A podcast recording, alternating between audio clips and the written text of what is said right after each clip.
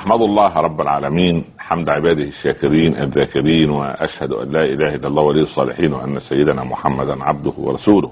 اللهم صل وسلم وبارك عليك يا سيدي يا رسول الله صلاة وسلاما دائمين متلازمين إلى يوم الدين.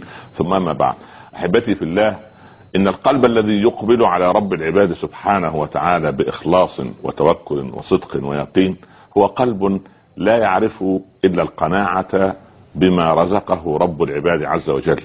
أما هناك قلوب والعياذ بالله يعصف بها مرض قتال ألا وهو مرض الحسد. والعياذ بالله رب العالمين هناك آه، نفوس دائما تتطلع إلى أكثر من حقها في هذه الحياة. وتنظر يعني ليس إلى هذا الأمر فقط ولكن إلى ما في يد غيرها. وهذا هو الطمع.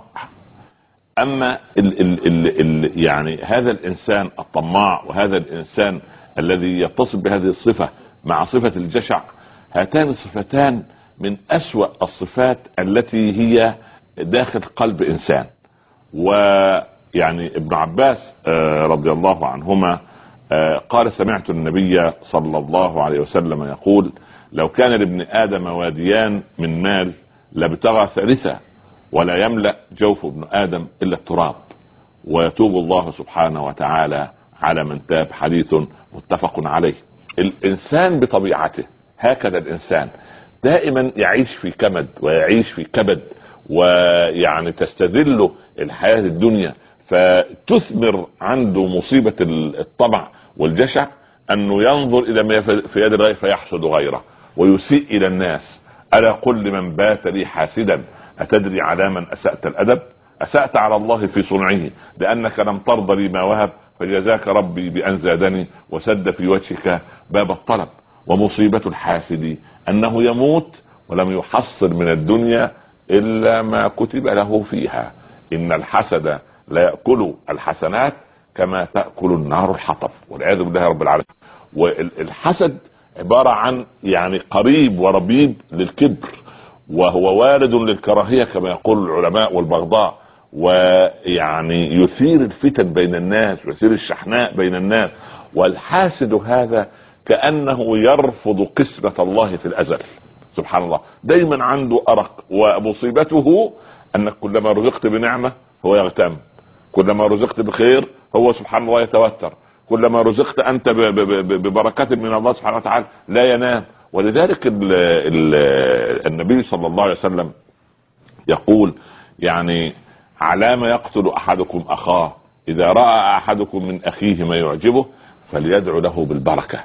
لماذا؟ لأن أنا لما أدعو بالبركة الملك يقول ولك مثل ذلك. لكن المصيبة أن الحسد يضر الحاسد يضر نفسه قبل أن يضر الناس. يعني الضرر يقع عليه هو قبل أن يضع يقع على الناس. ليه؟ لأن سبحان الله العظيم الحسود والعياذ بالله رب العالمين هو إنسان يتمنى زوال النعمة عند شخص آخر. فهو معترض دائما على قدر الله. معتمد دا معترض دائما على قسمة الله في الأذن. فهذا يعني لماذا أعطى الله فلان ولم يعطيني أنا؟ لماذا أكرم الله فلان ولم يكرمني أنا؟ لماذا ولد فلان هذا متفوق وأنا غير متفوق؟ لماذا زوجة فلان آه، مطيعة وزوجتي غير مطيعة؟ فهو إنسان كالنار تأكل نفسها إن لم تجد ما تأكله، ولذلك هو هذا هذه المصيبة الكبيرة تردي الإنسان وتوصله إلى المهالك وتوصله سبحان الله العظيم إلى الكمد المستمر وهو الحسد عمل قلبي يتحول إلى سبحان الله ال ال ال ال يعني يتحول إلى عمل فعلي أن أحاول أن أبطش بمن أمامي أن أتعدى من أمامي أن أبغي على من أمامي لأن سبحان الله كيف يكون عند هذا كذا وليس عندي كذا. ولما حسد ابن آدم أخاه ما الذي ما الذي حدث؟ فكر له في, في, في أن يقتله وقد قتله فعلا. ولما حسد إخوة يوسف أخاهم ألقوه في غيابه الجب فهذه مصيبة. والحاسد دائما لا يعرف شكر نعمة الله سبحانه وتعالى والعياذ بالله. لا يعرف أن يشكر نعمة الله. ودائما يقارن بين ما عنده وبين ما عند الناس. ودائما الناس عندها أكثر. إذا كان هو عنده ملايين عند الآخر مليارات. إذا كان عنده سبحان الله آه، ولد الثاني عنده أولاد. إذا كان عنده عقار الثاني عنده عقارات. فبالتالي لا تنتهي قصة الحسد عنده. ولكن كيف يرفع العبد عن نفسه هذه الصفة المليئة بالشر وسواء الحسد ان كان يعني ان كان من نوعيه الذين سوف نتحدث عنهم في حلقة قادمة إن شاء الله رب العالمين. كيف العلاج من هذه المصيبة؟ هذا هو موضوع حديثنا في الحلقة القادمة إن شاء الله.